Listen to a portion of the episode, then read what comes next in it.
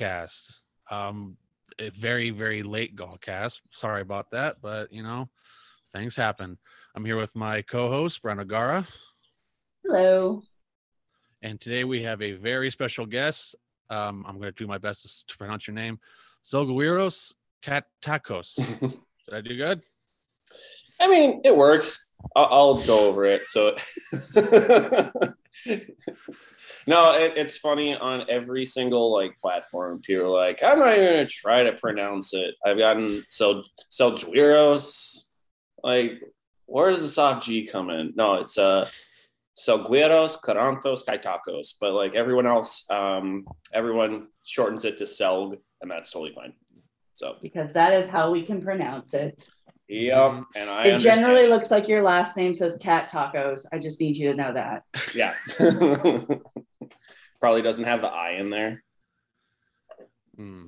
C A I T A. Oh, there it is. Yep. But it looks like it says cat tacos. Uh, quick little correction. Someone um, gave me a little heads up from our last podcast where I said that uh, Caesar was the one that was talking about the uh, um, sacrificial stuff. You know, um, I was wrong. That was not Caesar. That was um, Lucan, Lycan, whatever his name is. So, oh yeah, my bad. Yep. My bad. Yeah. I Yep. uh, uh, I'm not perfect. No, it, it's kind of hard to take um like take a hold of all that stuff just because like people are borrowing from different ethnographers half the time and you know it just kind of jumbles up over time. Like I'm not good with dates, you know? Mm, yeah. So Me either. like some days I'll be like, did Kaiser say this? Or did fucking Cicero? Or I don't know, Google that. Was it Livy? So- was it Plutarch? I don't even know anymore. Right. It all it almost always boils down to is Poseidonius and everyone's copying it. So whatever. Because you know, you know, Kaiser did. He he basically um copied a lot of Poseidonius. And um, you know, some of this stuff isn't necessarily Poseidonius, but a lot of it is. So it's like whatever. But Yeah, it's kind of like when we um when we had uh, uh around grandfather fire on and um talking about how Ta- I think it was that was the episode where uh, Tacitus probably wasn't even there firsthand to record some of the Oh no, he so- he definitely wasn't. Yeah. All right. So But this episode, we are going to talk about ancestor worship and heroes. Um, we combined those two because we have the Oh My God series, which is part one, part two, and part three. Last month or last episode, we did the gods. Um, this episode, we're doing ancestor worship and heroes. Uh, and that is why we brought on Selg. I don't know if you're on Oh, that heck side yeah. of me, but you might be on that side. Well, according to my screen, he's right there. Um, It's on my screen. up, maybe. Uh, and he's going to go ahead and talk to us about uh, ancestor worship and heroes and his experience with them. Um, because I am super new to it and still uh, avoiding a lot of it uh, like a terrible person.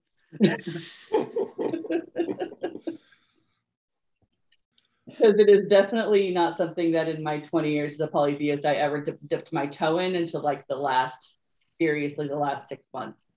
Oh yeah. No, I it's, something I'm, it's something I'm just kind of dipping my toesies into now with uh with a project I'm working on. But anyway, take it away, Selg.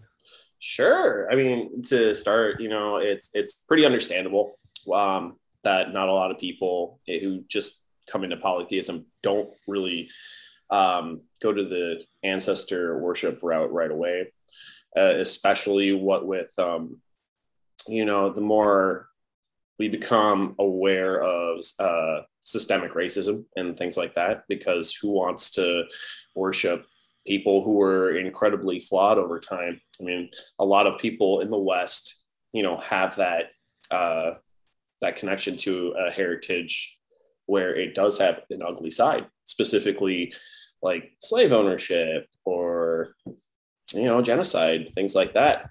So I I totally get why people don't go that route right away, but you know, uh, ancestor worship also doesn't inc- doesn't just include necessarily your uh, blood relation, things of that nature.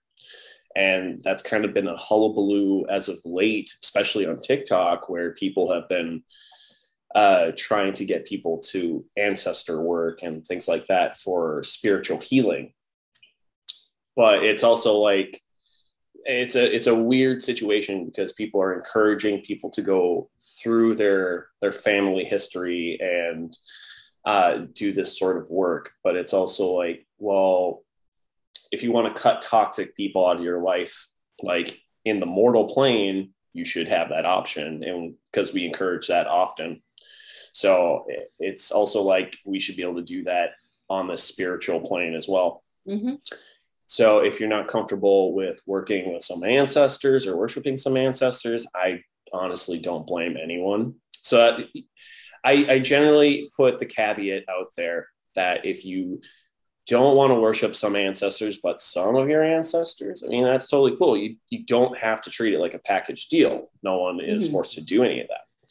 So for my own ancestor worship, I don't worship um, anyone past a certain, uh, you know, uh, pre-Christian point.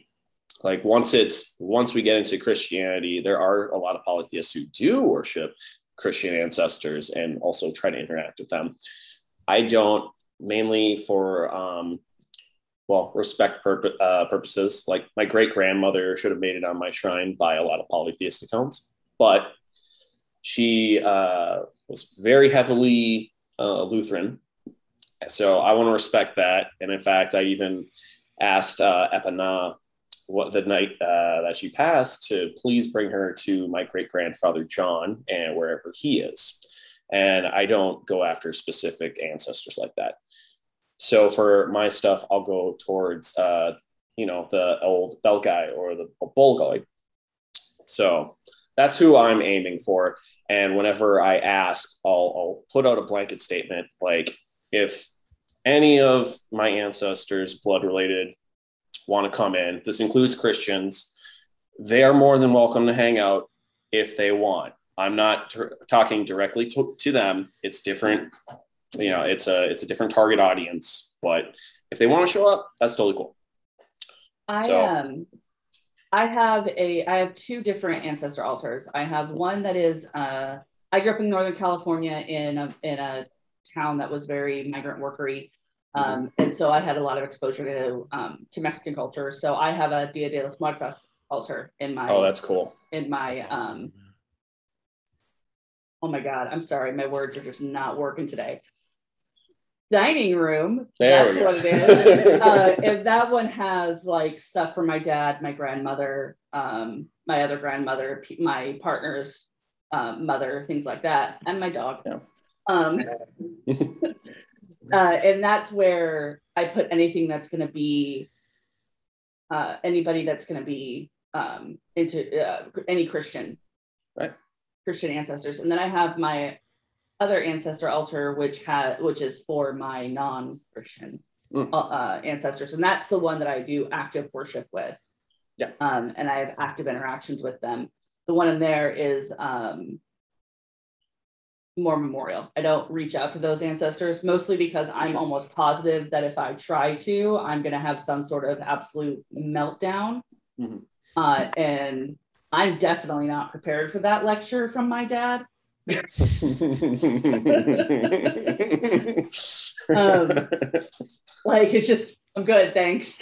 so they have their own altar, and Dia de los Muertos is um, strongly rooted in Christianity and and stuff like that. So that's that's where that one lives.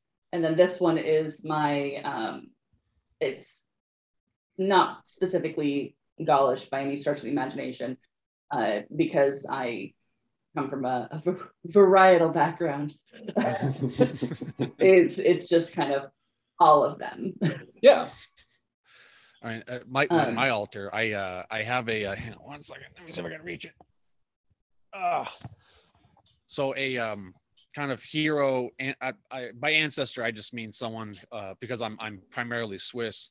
Someone who is um heavily rooted in in Swiss Swiss history is uh Divico here.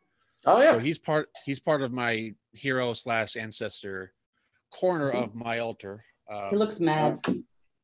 well. There, the only other picture of him that exists, he looks pretty mad.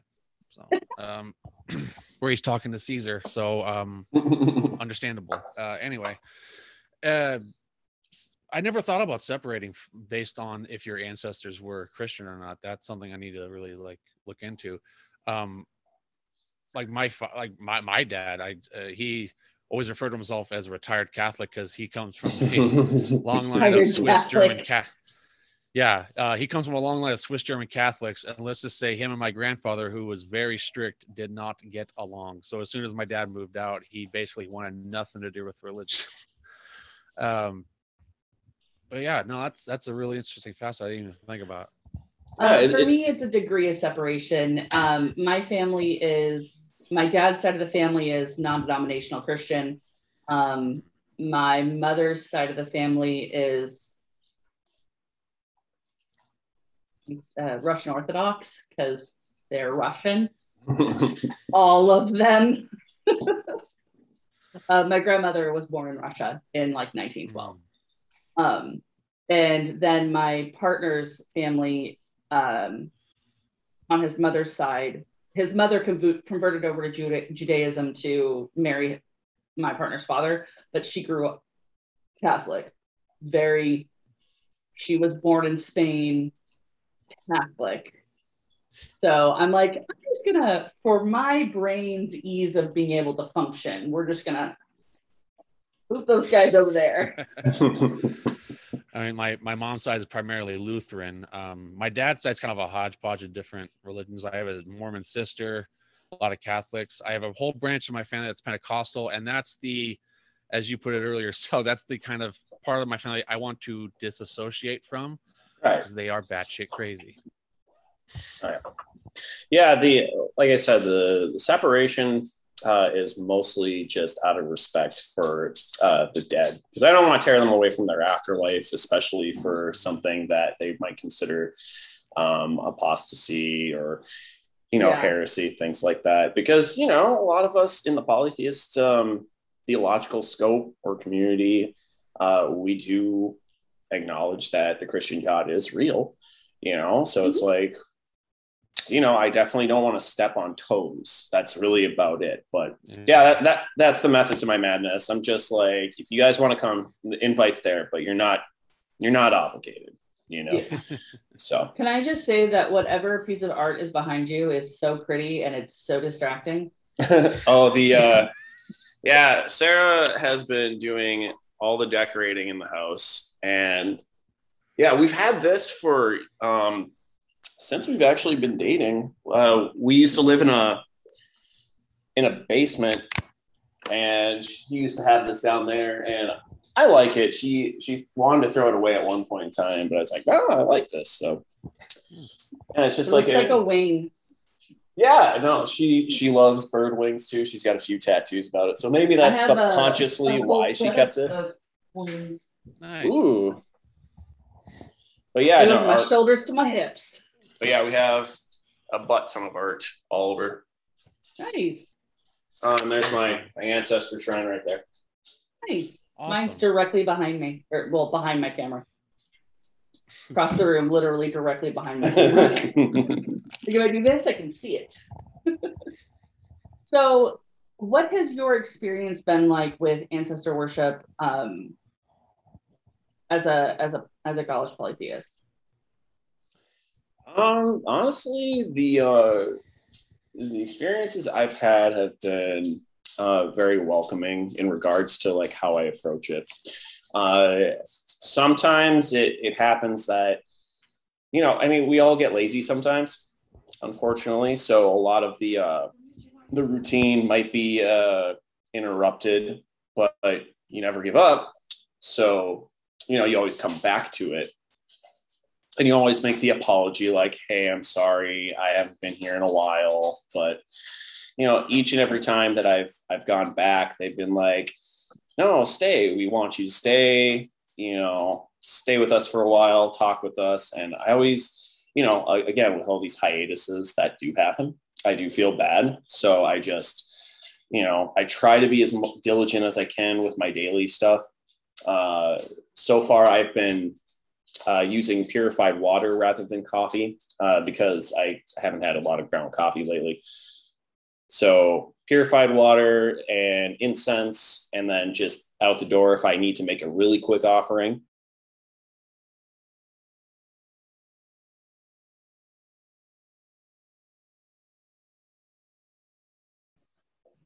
If I recall Brunaux correctly, what he says is that there's no direct attestation to ancestor cults, but that they surely, these are his words, by the way, they surely must have had it um, just because, again, the Indo European theory, and um, they were in uh, contact with the Greeks and Romans, so cultural diffusion probably would have happened.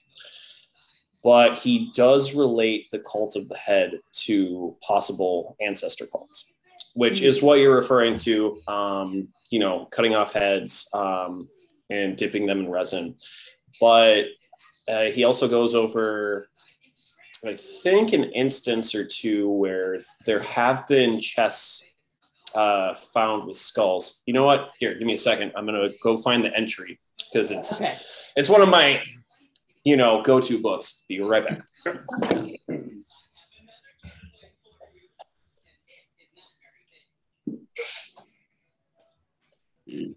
While I'm next to the pantry, I might as well grab me a soda. While you're hiding in the kitchen. And we're back. I just gotta All right. find the page. Damn There we go. That was the page that I thought it was. All right, let's see here.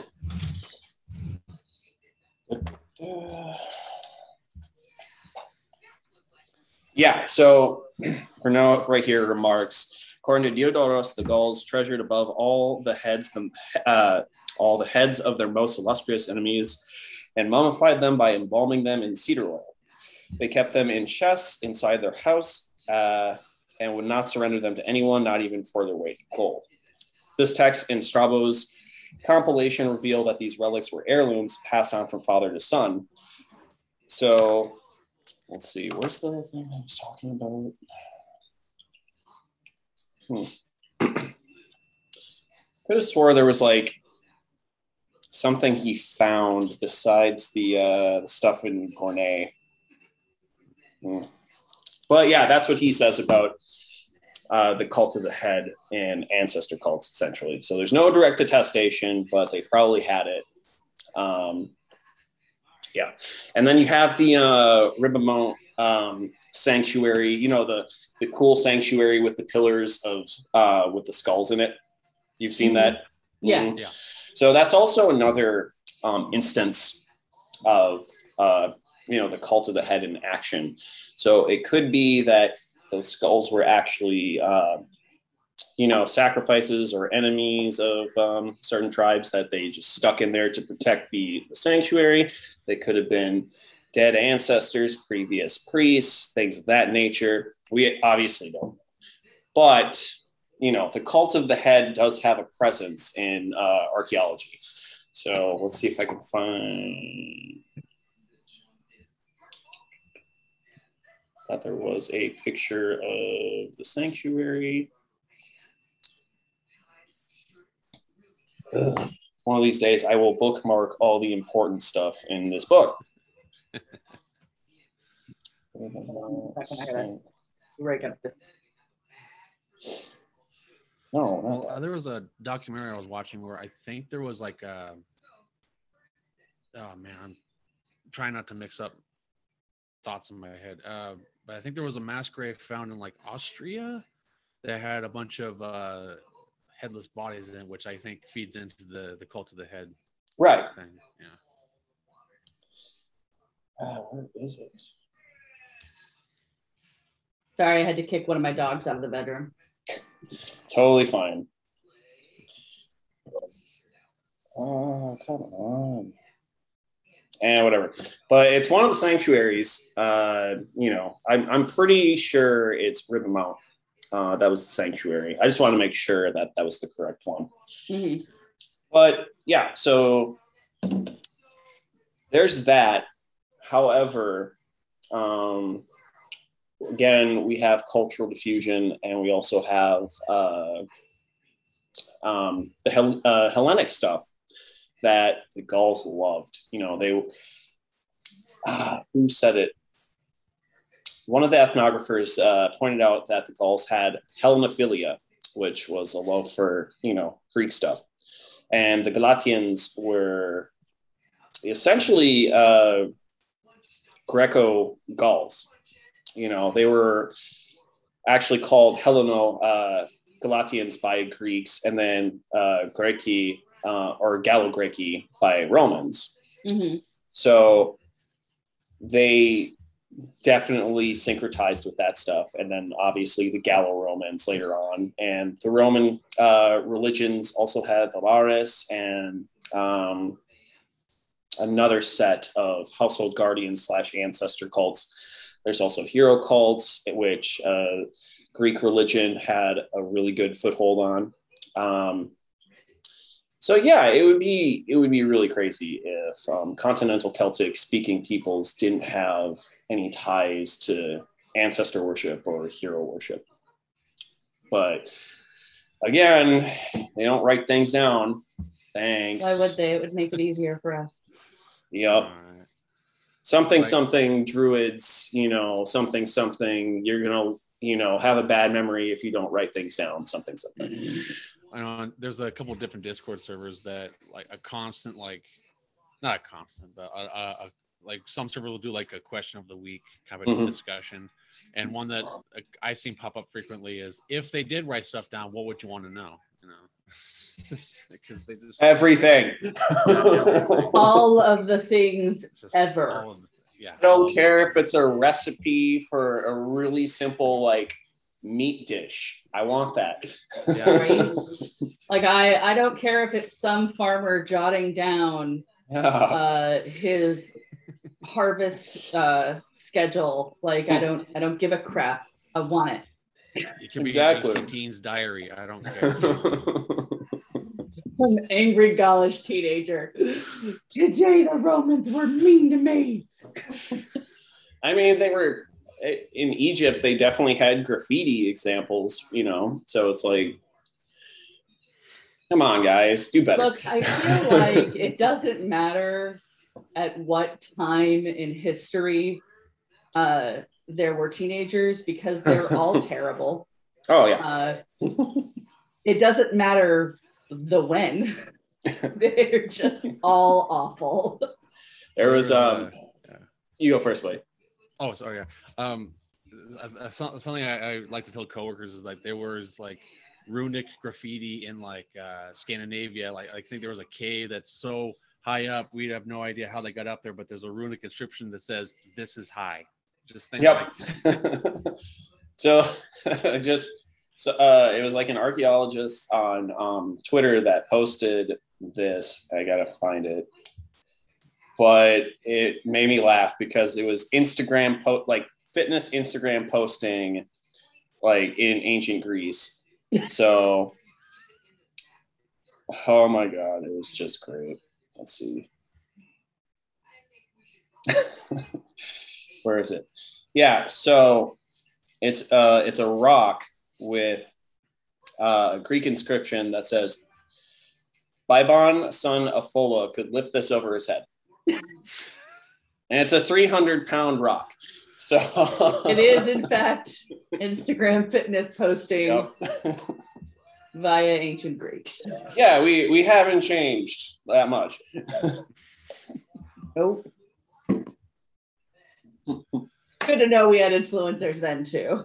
yep. but it to kind of tie things back to the ancestry thing um, in some of my research i mean the you know catholic church obviously took a lot of things from paganism one thing was kind of the hero ancestry thing with the the veneration of saints and Mhm. things like that Yep, there is a little about bit of a there is a little bit of a difference with that, and the difference is within polytheism you're going directly to those figures, whereas uh, saint worship isn't really worship. Um, what's happening is they're interceding. Uh, so you go to them and they go to God or Jesus, uh, because you know they have the ear of God essentially.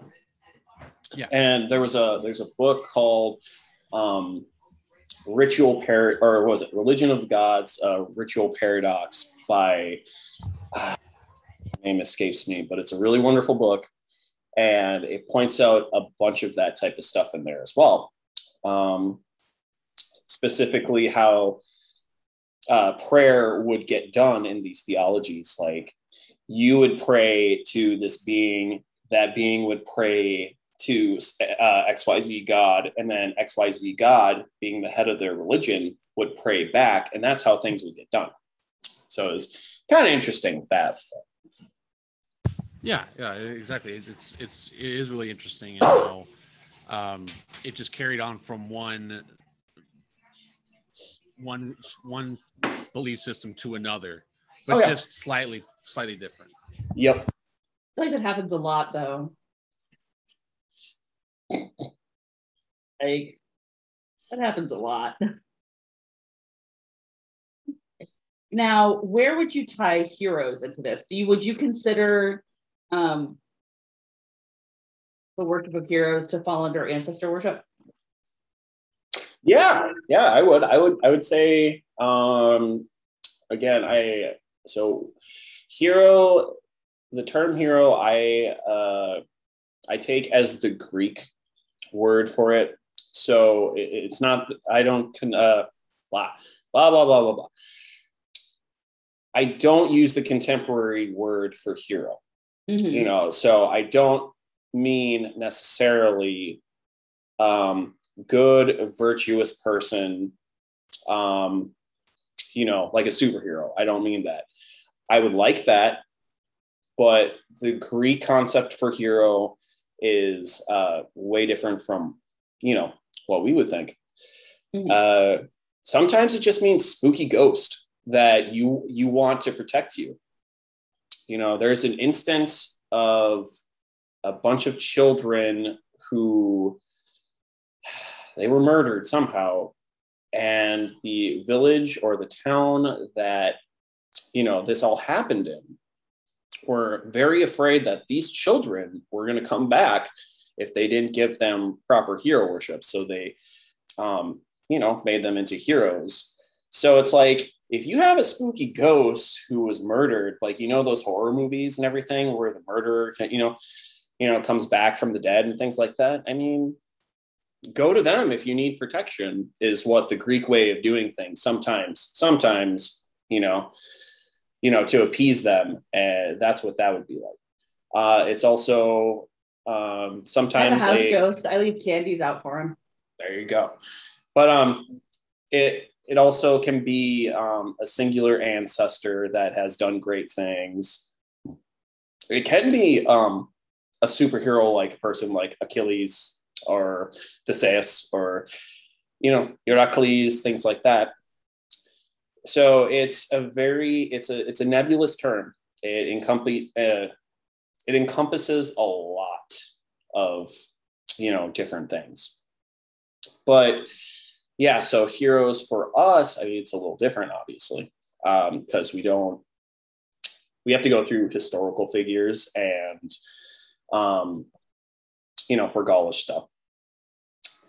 And heroes are also very localized.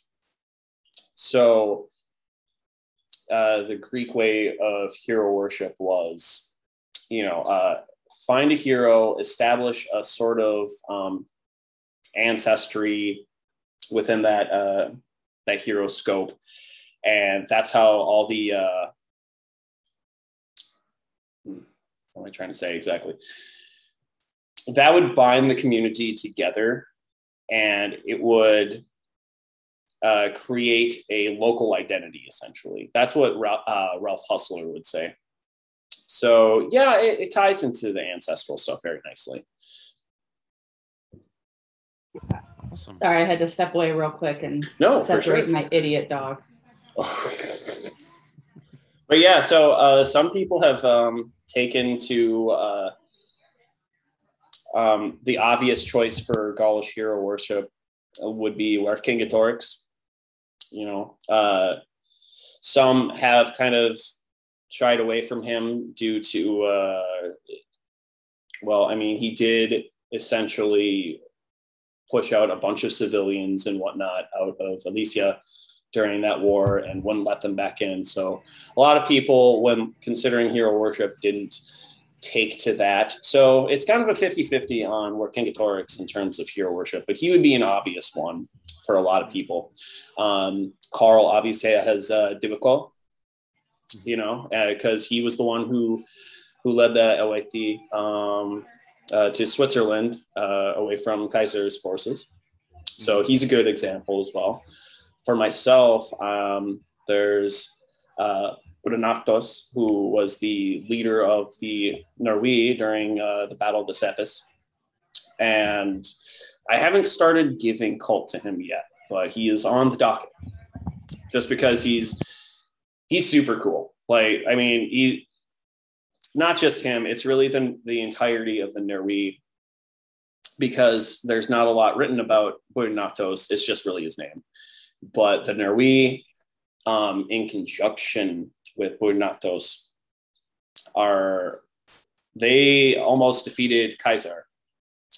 Like they were they were really close. It was actually like a stroke of luck that uh, Kaiser actually uh, won, and he uh, you know he records this. He's like they put up such a good fight and they were so brave that whatever was left over of this tribe um, we made sure that we sent envoys to the neighboring tribes saying, hey, do not mess with them. Otherwise, you will get our wrath. You know, like imagine, you know, this like Kaiser himself said, don't subjugate this tribe. They're going to be free and you leave them alone, you know, because of how brave they were. Like, that's crazy. It, no other Gaulish tribe really has that. And they were like catching javelins midair and throwing them back. Wow. You know, yeah, no, like these, you do. they no, they they were not messing around. That's why I love the Nerwii and Brunachtos. I'm like, that's that's trying to defend your homeland. You know, that's impressive. It is. It's it's just it's a really cool feat. But yeah, uh, we do have historical figures, obviously, that we can go to for uh, hero worship um, and ancestor worship. Because again, uh, ancestor worship isn't necessarily about your bloodlines or anything. So you could start a, a cult to one of these heroes or historical figures. And if your community grows and everything, then it turns into a you know, uh, not a metaphor, but you know, a poetic way of saying we're all descended from, you know, this yeah. ancestor and things like that. And you would be right. You it it wouldn't be biological descent, but you would be in the same cult towards it. So. Okay. I have one, like I have my ancestor cultist that is just kind of generically my Gaulish ancestors. Mm-hmm. Uh, and then I have one specific one. Oh, there's a tiny human. Um, I have one specific one that has been with me since I was a small child. Sure. Um, that I was afraid of because I didn't know what it was, uh, and grew up in a very Christian household. Mm-hmm. Uh, but they're still with me. Oh, very nice. Yeah. Um, I finally uh, stopped my awesome avoidance tactic, which is my favorite way to deal with anything that makes me uncomfortable, is avoidance. uh, and I didn't get a name, but I got more impressions than what I've had previously. Uh, sure. So that was that was interesting, uh, terrifying, oh, yeah. but interesting. That little human looks unimpressed by the world. he is, uh, he's not happy that Mama is going to the going to town without him. Oh. Well, that'll do he it. He's having a little bit of a meltdown, so I had him. Uh, he's, so he's just gonna hang out with us. I'll figure Hi, out buddy. To, like cover little human's face. How old is he, Carl? He is two years old. Ah. I'm impressed that he's sitting there quietly. For now, he's starting to get wiggles already. Oh no, little wiggles. Now, Um, go ahead. so I was also um, considering uh, Crixus from the Third Servile War. If anyone's actually watched Spartacus from Starz, you know the overly dramatized TV Oh yeah, show. no, I love that show. Oh yeah, no, absolutely. It's 300 for TV. Who can't love that? Yes. Um, no, it's uh, it's awesome. I that show I actually watch once a year in its entirety because because I love it. But Crixus was actually probably one of the um, the figures from that show that kind of inspired me. Besides Aweti, like all the other Gaulish polytheists, to look into like Gaulish history and polytheism, things like that, because Crixus is awesome, you know. And you look at the history of Crixus, and it's like he was Spartacus's um, second in command, allegedly, and allegedly a good enough friend to inspire at his death um, an entire like or like circus of gladiatorial events with captured Romans, things like that. So he was clearly important to Spartacus, but he led a bunch of slaves, you know, in the uh, Third Servile War, you know, against the Roman armies that were chasing them. And Spartacus, it was trying to get across. Uh, want to say he was getting across the Alps. So they were. It was a badly divided army, but it, it, it might have been tactical. It might have been that Crixus was trying to raid or whatever. But I do want to start giving uh, cult to Crixus just because he's a he's a famous Gaul who, you know, uh, led an army of slaves who got their freedom, and I I feel that would be a really good option for like social justice things like that. Ooh, yeah. and of course my and of course my my uh, all time favorite invention, the athletic cult, because he's a gladiator, and. As much as I would love to have photos of Manu Bennett on a shrine, you know, the guy who plays Crixus, I did already make art you from him. So most women.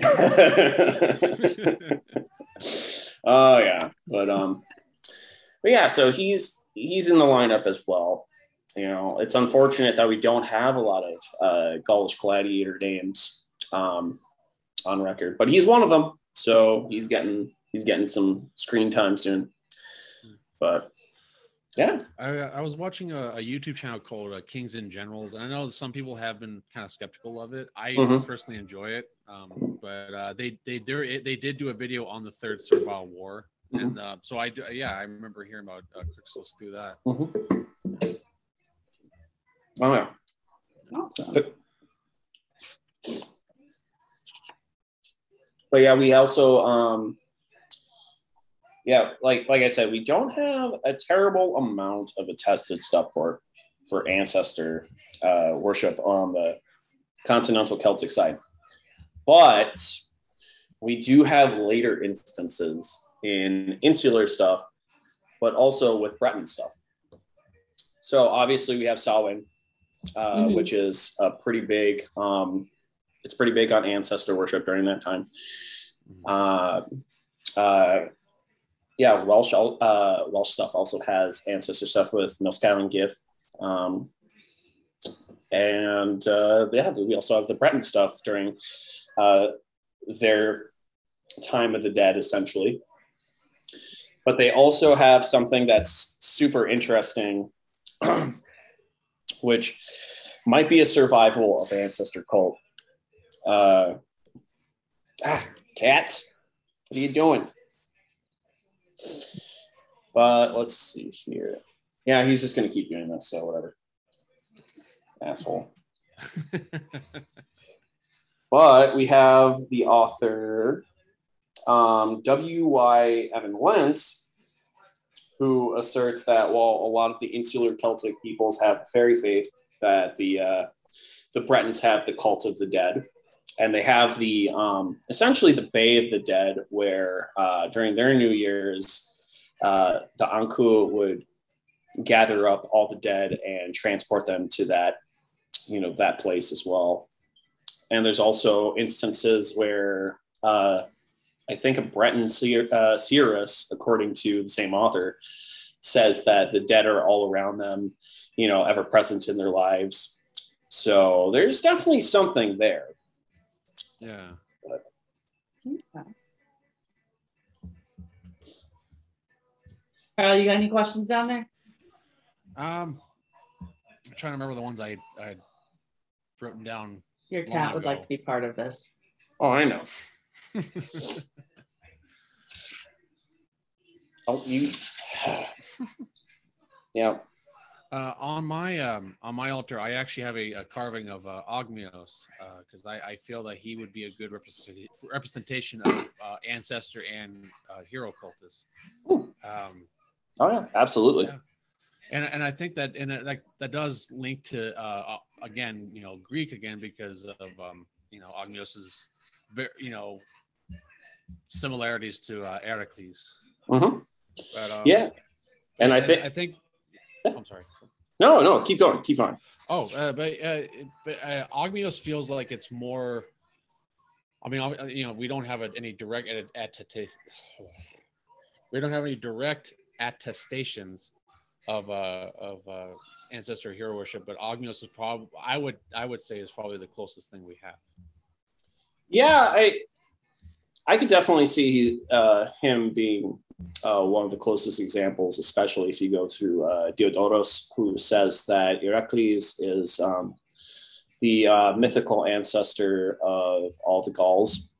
You know, because we um, we also we have Kaisa who says uh, probably through Poseidonios uh, that Dispater is the uh, you know the father of all the Gauls mythically. Yeah. But then you have, again, you got Diodoros and Parthenios uh, that say that Heracles is the uh, mythical ancestor.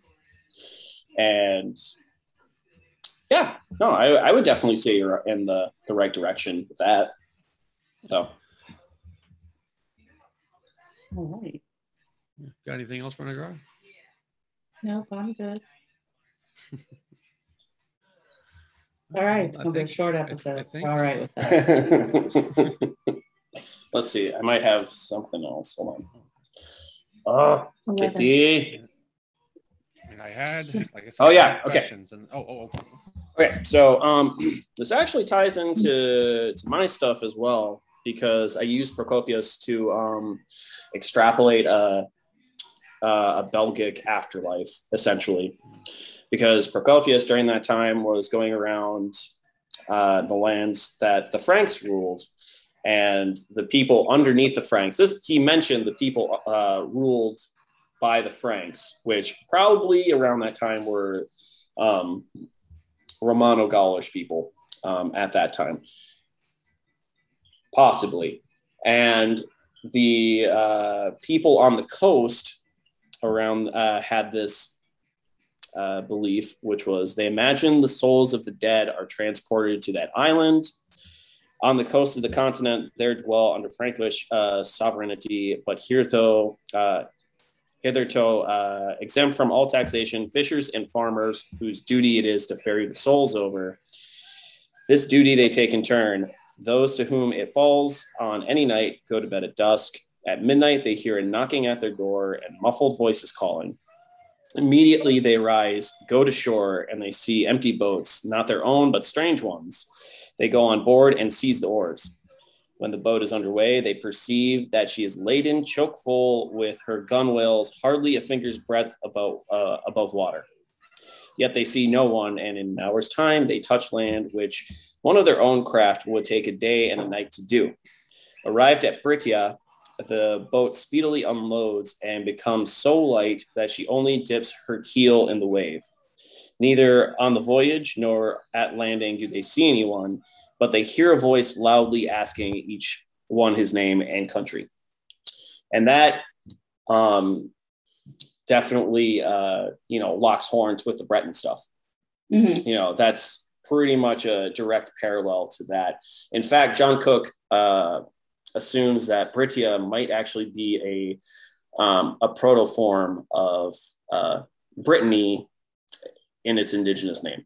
Uh, I think it's Breizh, but it might have been a proto form of Breizh. So at least I think that's how you pronounce it. If there are any Breton speakers and I'm butchering everything and I'm getting the language and the country mix up, I'm very, very sorry. So That's But- that's basically what we do on this podcast is butcher. We we butcher all of the languages, uh, sure. including I- English. It's fine.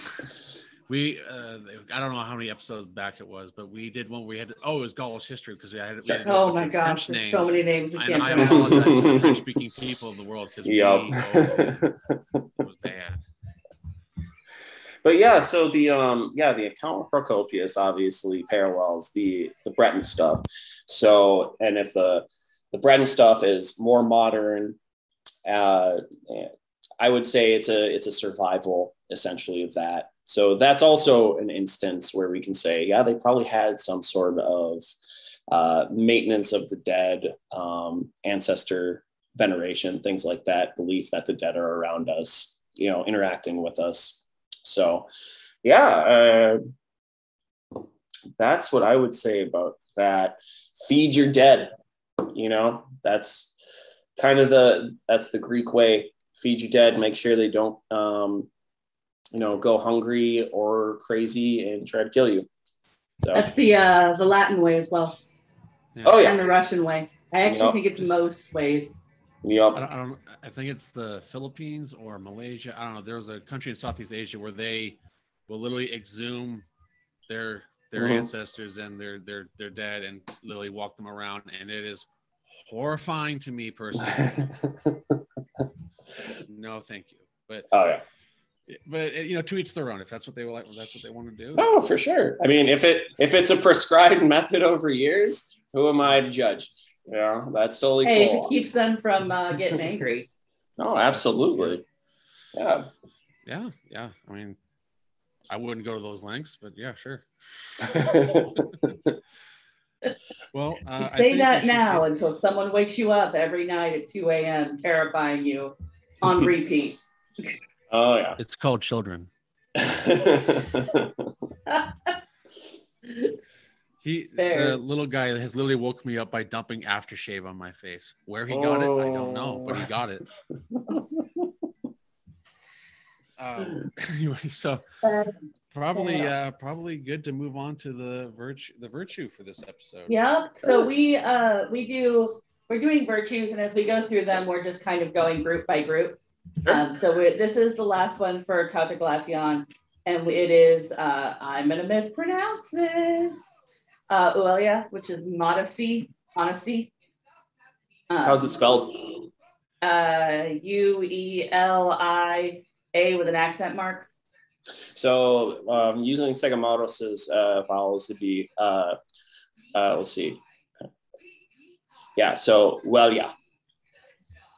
Because Yeah, the because the um the U um usually if it U is before a vowel it'll be a consonant. So think about like a W you know if, especially if it's the beginning of the word. You could probably say Welia or yeah. So. And then the the accent above that it'll just elongate the vowel a little bit so well yeah but yeah that's what I'll, that's how i feel Segomaros would probably pronounce it since i use these vowels I feel like he probably doesn't listen to our podcast because we talk so many words. you know i honestly i i think he he probably would if you presented it to him because he's such a sweet guy you know he's He is. is such a Ev- nice. Eleven. You're supposed Every- to be better behaved Ev- right now than this. every time I've sent him uh, anything, you know, he's always gave me good feedback and um, has read it at least within an hour or maybe the next day. So he's Yeah. he's Oh, such a he, sweetheart. He is. He he. When I was uh, first getting my golf name together, he um he helped me with that, and he didn't have to. Uh, No, he for was sure. Very no, he was very. He's very patient. hands-on. Yeah, very is. patient, very hands on, and Mhm. he, he helped me out big time. Yeah, it's a shame because I got rid of my Facebook, which means I got rid of most of like my way of contacting him because uh, Facebook is incredibly toxic. So, and he's Not that's really secretly toxic. It's just toxic. Oh yeah, no, absolutely. But yeah, that was my main way of communicating with him. So now I'm just kind of Segomaros less, unless he's still on Discord once in a while. He is. But that's good. From time to Not frequently, but he is on it. Yeah. So Yeah, I know. Sorry, I'm- I was holding eleven Facebook. I- because he um, behaves better if I do. oh, sure. And it just occurred to me that my mic has not been plugged in, and so my recording really terrible. No, I haven't been on Facebook much either, or really any social media. Just Yeah. Right. I'm on TikTok, but that's about it. Same. And I post pictures of flowers on Instagram. Very happy with so- my garden. All right, so Welia is modesty or honesty. We believe that Welia is to be proud but not prideful while maintaining true humility and honest, proper intent and compassion for the things you do to improve the community and hearth. So,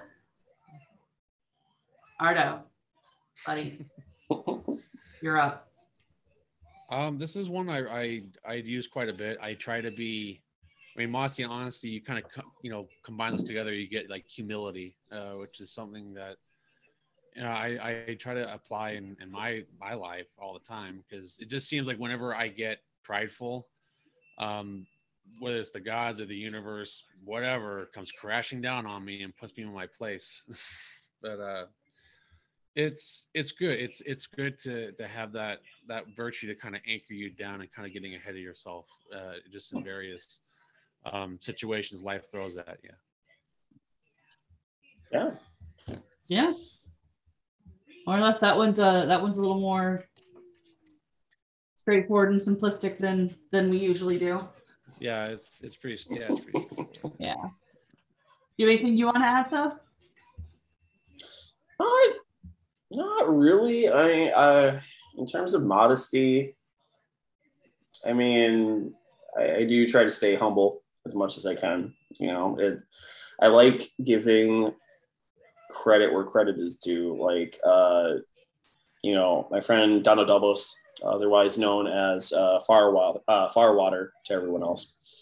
You know, he's uh, he's been a huge help, um, especially with the language especially since um, I used to go to Segomaros a lot for the language, but uh, I just I kept feeling bad about going to him all the time. So like, all right, and then Don took over the language department for a lot of people, and you know, um, there's been quite a few influences. Uh, Kasana, whenever she writes, or uh, Brune, whenever she um, comes up, you know, I'll, I'll always give him as much credit as I possibly can. Or Ben, my my dude Ben, who helped me actually set up the the original website. You know, so yeah, anyone who comes in and has even a slight like hand in it, try to stay humble and give them as much credit because they deserve it too. But Uh, yeah absolutely and your your site's great i mean i've i've used it quite a bit in in a lot of my research and oh, thank you. I use it too. Yeah i mean i i uh, i mean not just for this episode but for um like i said i i'm writing a, a thing myself for ancestor and hero worship Mhm. and i your site was the first one i went to and it's very very influential um and and, and like and actually on a similar topic uh, so I, I have a blog i have a blog you know website thing Oh yeah, I know. and Yep. uh, i know you know but not everyone who listens Oh yeah. uh, but I, I I had someone, um, Freysen, uh, who kind of uh, found me on Discord and was kind of fanboying out, and I was like, it, it's, it's uh, it, I'm just a person, and I appreciate. oh it. yeah. And, No, and for sure. now, um, just him- him and- what?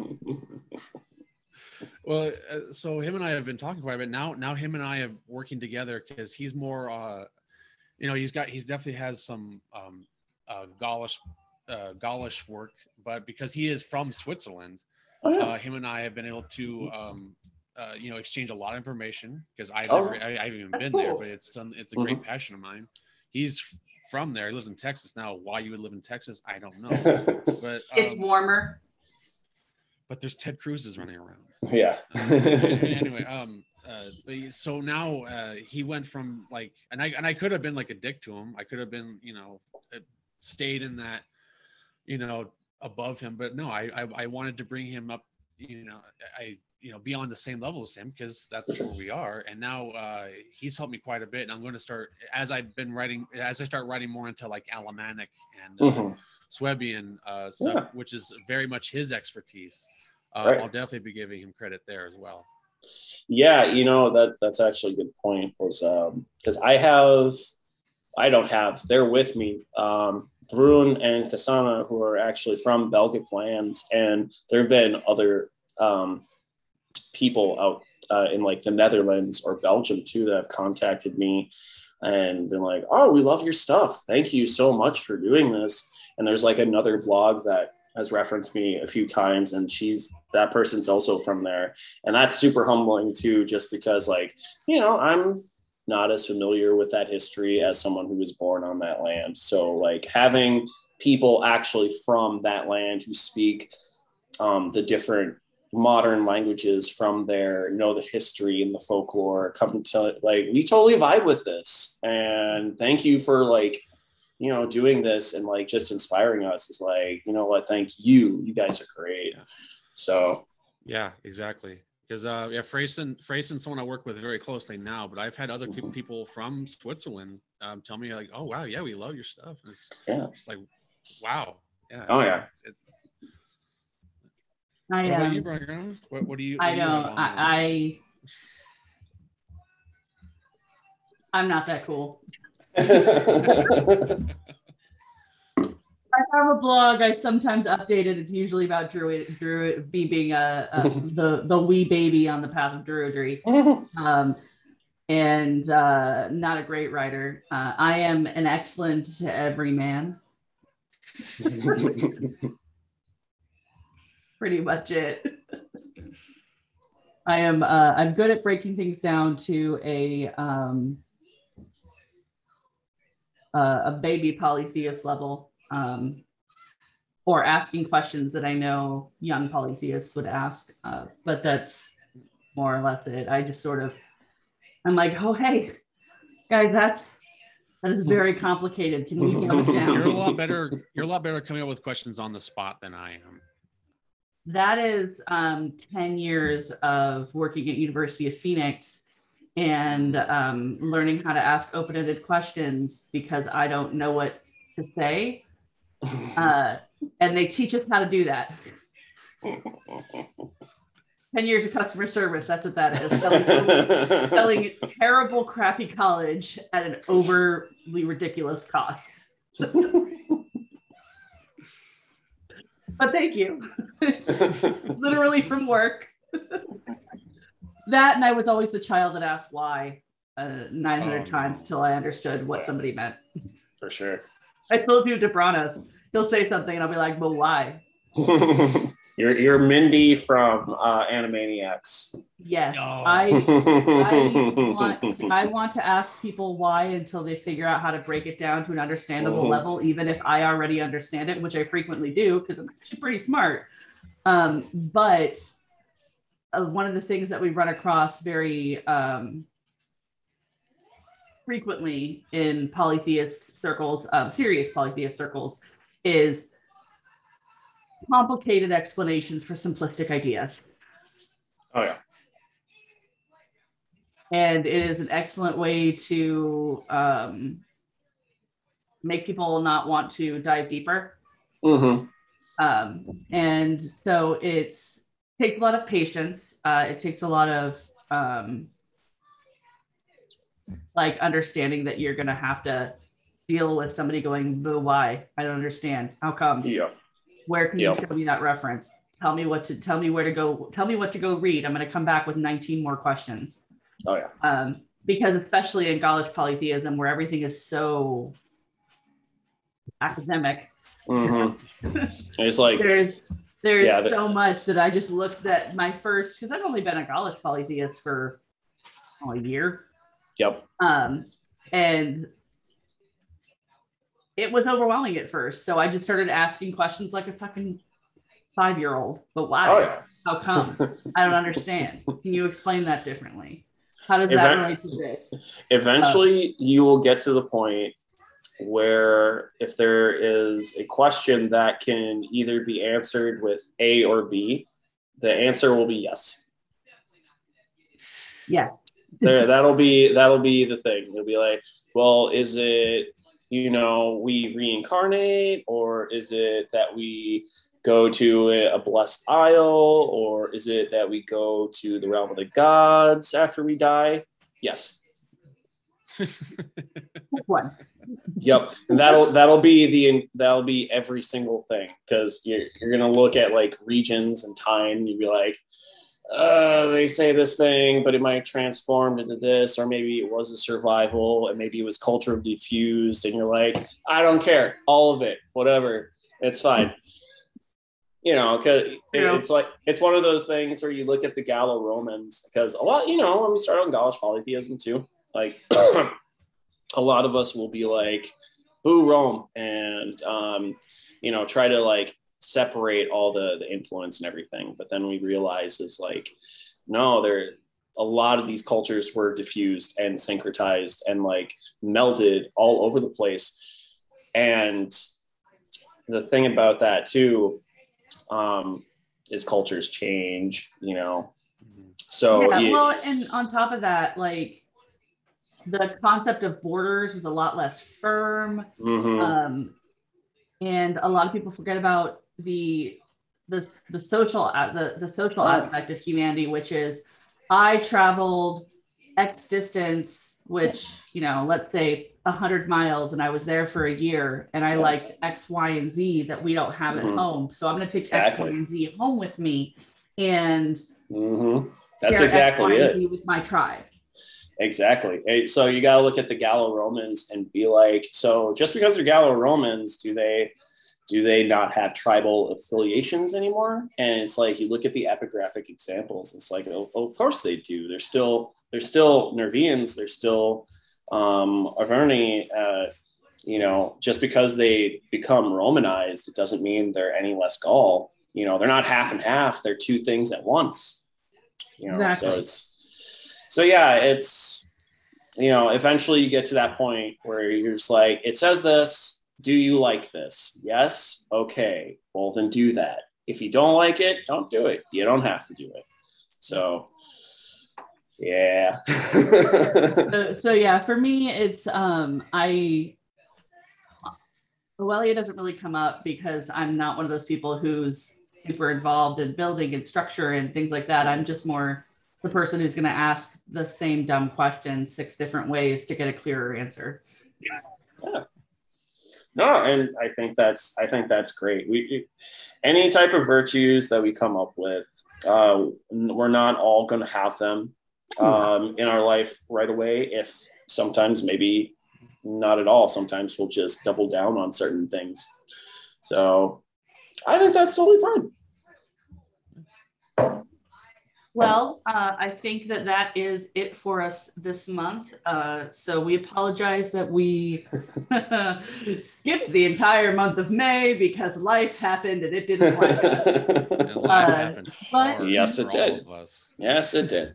But you can find us on uh, all of the social medias, usually under uh, Gallcast or Gallcast Podcast. Uh, the information will also be below, as well as all of Selg's information and uh, and whatnot. Uh, And definitely check out his his site, uh Cenobes's Bowgun. It is there's a lot of cool stuff there. He's even got a Redbubble, so check that thing out. get a Redbubble. Yeah, it's on my Instagram. I, I put that in uh, as the link on there. So if you if you do post the Instagram, it should be on there. So All right, cool. Um, so we will uh, put all of that information in the about box below. Uh, otherwise, thank you for joining us. I am Brenna Gara, and my partner in crime is. I'm Articados. And thank you again, Selg, for joining us. We really appreciate it. thanks for having me. It was fun. All right. Definitely have you on again for when we uh, cover the tradition.